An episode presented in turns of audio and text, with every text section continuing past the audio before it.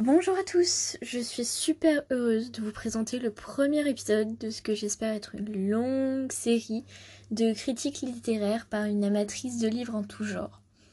Je vais commencer par vous expliquer le déroulé des épisodes. Tout d'abord, je débuterai par une très rapide présentation de l'auteur ou de la maison d'édition. Ensuite, on poursuivra avec un résumé, sans spoiler ou du moins le moins possible, afin de titiller votre curiosité sans trop vous en dire. Et pour finir, je vous donnerai mon avis global sur ma lecture et les plus ou les moins de l'histoire, des personnages, etc. Très bien. Eh bien, on commence.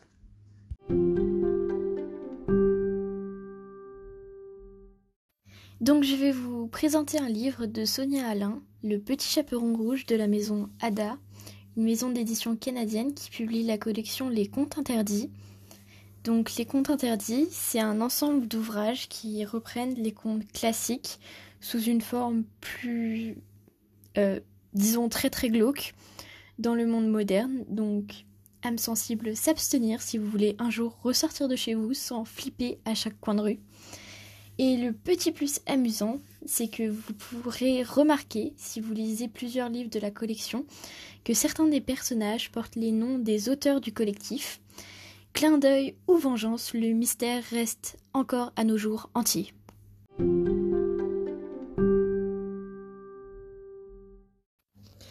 Le petit chaperon rouge, c'est l'histoire d'Angelica, alias La Louve, qui met à exécution sa vengeance à l'encontre des hommes responsables de la mort de sa grand-mère quand elle était enfant. Ce conte est revisité à travers la culture tzigane et le lien entre les morts et les vivants permet d'ouvrir sur un monde spirituel qui guide sa vendetta. Ouais, vous l'aurez compris, elle vaut mieux pas la faire chier. A l'inverse du conte originel, le loup n'est pas le méchant de l'histoire. C'est bien au contraire le protecteur d'Angelica qui l'appuie dans sa quête de justice. Le réel ennemi est ici plus cruel que le loup. C'est bien entendu l'homme. Je trouve que c'est une belle morale et ça s'inscrit vraiment dans le monde moderne avec des enjeux tels que bah, les trafics, euh, la corruption, les, les enjeux contemporains qu'on peut retrouver un peu partout. Donc il y a une morale toujours, mais pour une fois, c'est pas au Moyen Âge.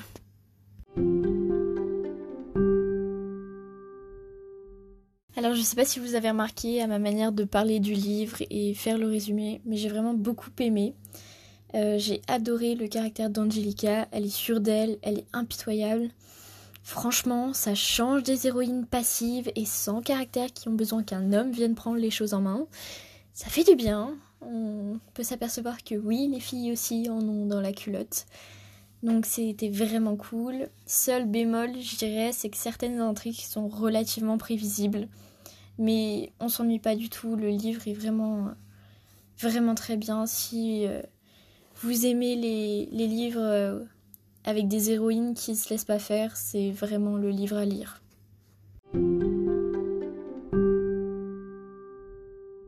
Et eh bien voilà, nous on va se quitter là-dessus. J'espère que ça vous a plu. On se retrouve rapidement pour un nouvel épisode qui sera cette fois-ci sur la petite sirène, toujours des contes interdits.